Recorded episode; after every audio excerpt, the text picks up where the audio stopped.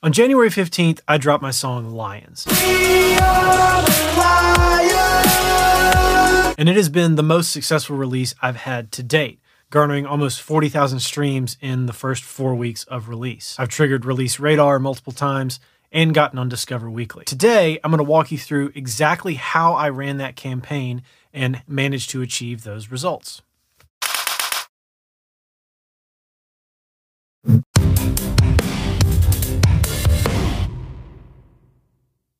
What's up, guys? It's Tom. Welcome back to the lab and welcome back to my life. Today, I'm coming at you with a highly requested installment to walk through my release campaign for Lions and show you every detail, exactly how I set it up, what my budget was, what I used, how I ran it, and all the results I got as a result of that campaign. Now, before we dig into it, I want to remind you that every Friday on YouTube, we go live for an hour at 1 p.m. Central Standard Time. We talk about music business, branding, marketing, and anything else you guys want to jam on. You can ask me questions directly, or you can ask questions of other people who are in the community around the YouTube channel. There's a bunch of really cool, really talented people there who are full of advice and helpful information. Everybody's looking to grow as artists uh, grow their revenue, grow their music, make better music, all the wonderful things that you can think to talk about. It's here. So I hope you'll come join us this Friday at 1 p.m.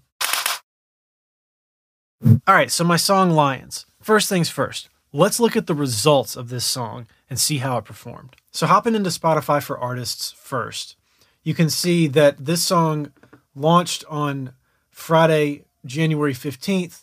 Today, recording this video is Wednesday, February 10th. So it's been running for almost four weeks now. Over that four week period, it's gotten almost 40,000 streams. We're at 38,694 streams for just shy of four weeks. And based on the current track record and how many streams it's been getting over the last week or so, I think we'll probably get pretty close to, if not over 40,000 streams at the four week mark. So, far and away, the best campaign I have run for any song yet. Now, the first week or so, I started out getting on the first day, I got 227 streams, and then that ramped up a little bit and kind of evened out around the high 300s, low 400s, and kind of stayed there until the following Friday.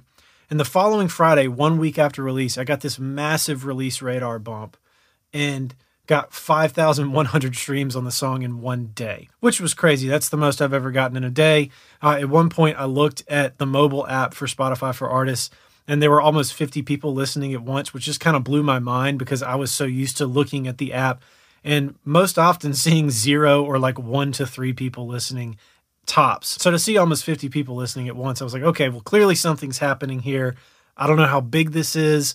I don't know if this is a good push, a small push, or what, but something's clearly going on. So ended up being a really substantial push. And it sort of trickled down from there. I did not get on Discover Weekly that following Monday. I got 2,800 streams that Monday. And then moving forward, the following Friday, I didn't get a release radar bump either. In fact, it fell off a little bit. And you can see from the chart here, it got removed from a lot of release radar playlists. And then the following Monday after that, I got a little Discover Weekly bump. That was when it was first added to Discover Weekly. So Monday, February 1st, which was about two and a half weeks after the release date. And then moving forward, I got another release radar bump on Friday, February 5th and then kind of trickled down and got another little uh, to Discover Weekly the following Monday, and it's just sort of maintained an average uh, stream rate of about 11 or 1200 streams a day ever since. Now, moving over to playlists, you can see that from Release Radar alone over the past 28 days, I've gotten 20.3 thousand streams. So the lion's share, pardon the pun, of the streams. I just did that off the cuff and did, didn't plan that and I just cracked myself up. anyway, the majority of the streams for this song came from Release Radar, as you can see. But then I've also gotten 750 or so from Discover Weekly. So those are the results in Spotify for Artists. Next, I want to hop over to my spreadsheet where I keep track of everything so you can kind of see how this data played out and why things happened the way they did, why pushes happened when they did, and why I didn't get pushes on certain days when you might expect for me to. So, this is my completely nerdy spreadsheet where I keep track of all of my details for each release. It's a four week window for each song, and I just kind of keep track of different uh, points of data so I can kind of know what's happening with the track. I just want to look at the first two weeks. Those are the most important two weeks to me that I want to point out. At the end of the first week, we'll go to the 28 day uh, row here. At the end of the first week, I had 2,757 streams, which is great. I think this is the biggest reason I got this massive push on Release Radar. Uh, I had a 2.51 stream rate, which means any individual given person streamed the song on average 2.51 times.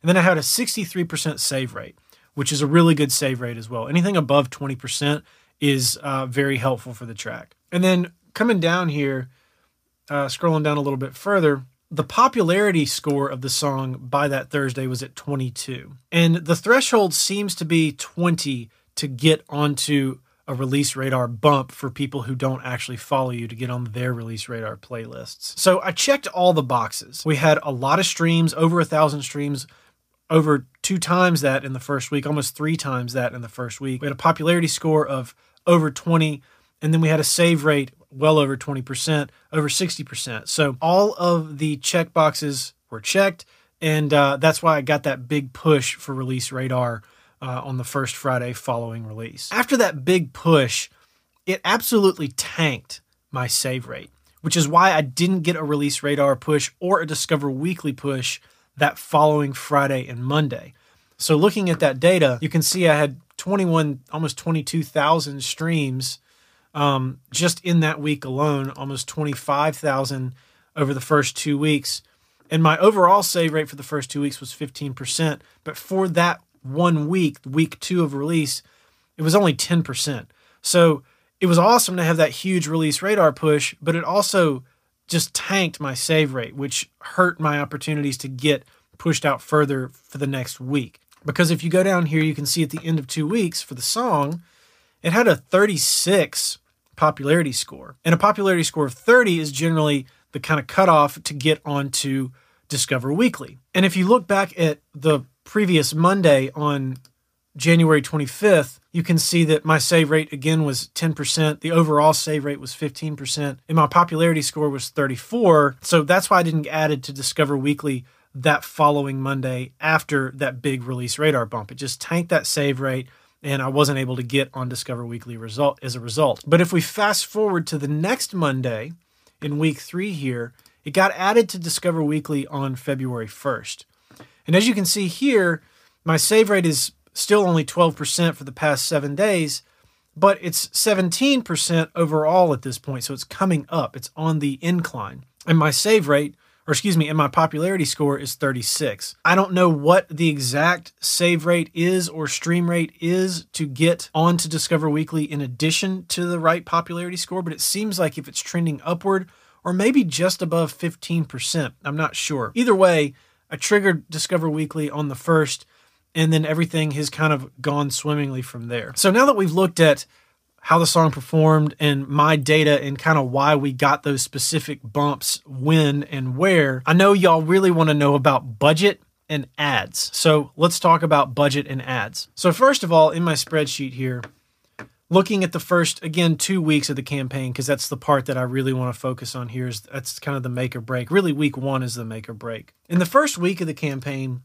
I spent on Friday, $61, Saturday 61, Sunday 59, and then I dropped down to 10 bucks a day after that and have spent $10 a day in perpetuity ever since. You can see that I had a cost per conversion of starting out at 17 cents for this campaign or for all my campaigns combined rather because that's what this is 17 cents 15 cents and then it just comes down to 11 10 9 9 and it has stayed between 8 and 10 cents ongoing ever since this song dropped. And moving over to Facebook ads, which I know is what you really want to look at, we'll look at both campaigns. So here I've got two campaigns. I've got my Lions Spotify release campaign. I ran this campaign for three days Friday, Saturday, Sunday, January 15th, the day the song dropped, 16th and 17th, and then I cut it off. And then I've got my other campaign, which is a Spotify ongoing growth campaign.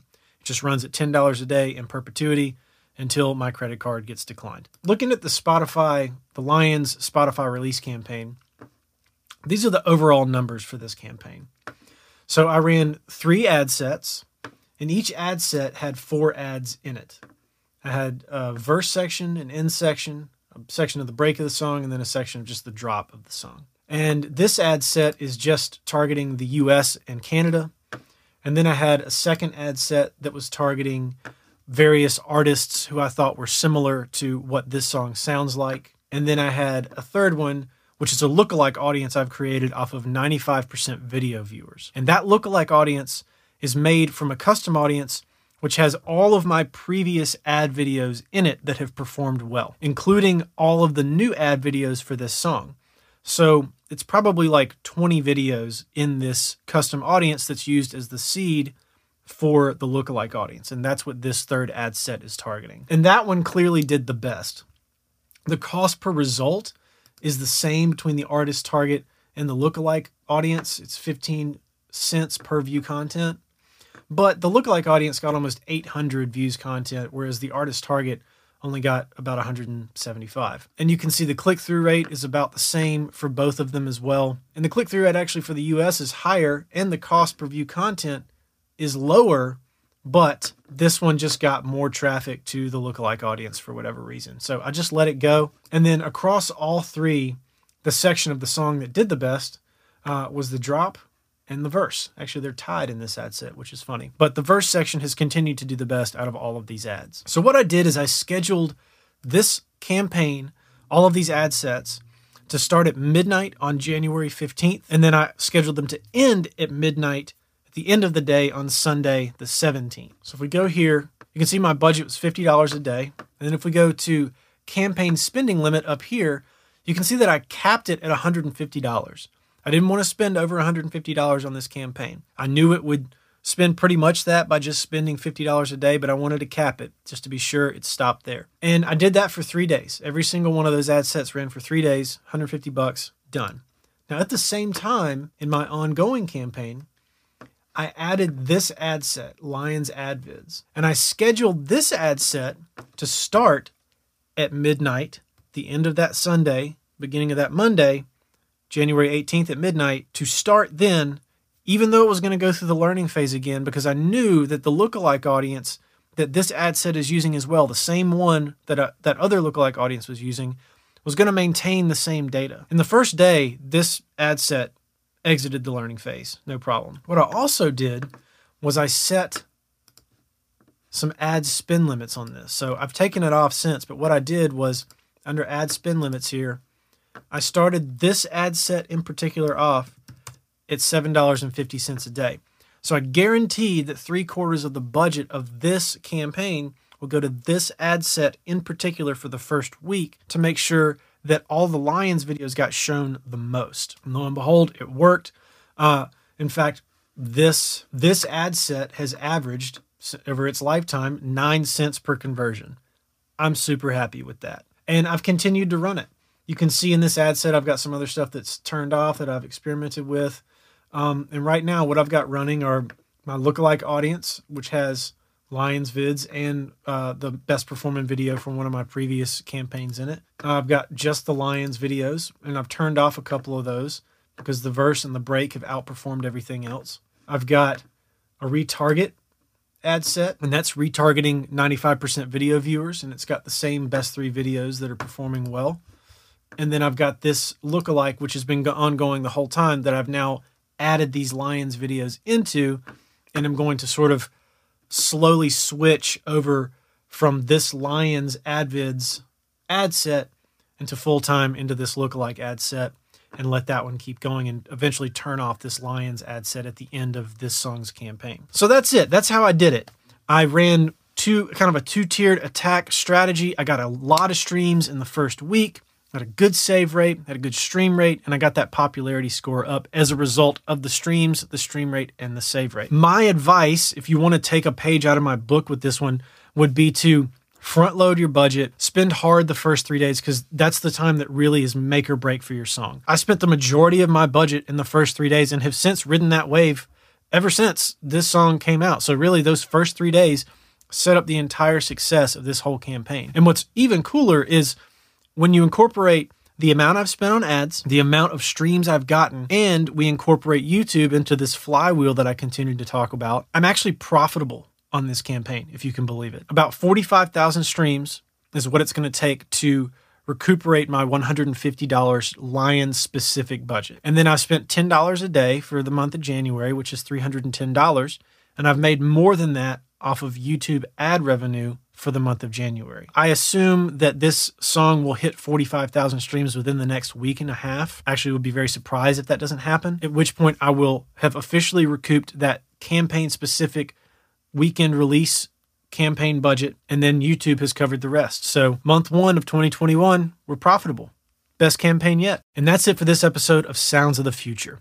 As always, I appreciate you being here. I know there was some stuff uh, that's referenced on the screen and whatnot in this video, but as always, I try to talk through everything so that you can digest it and really learn from it, even in audio format. So, uh, yeah, share the podcast, subscribe to the podcast, follow the podcast, whatever the nomenclature is where you cast your pods.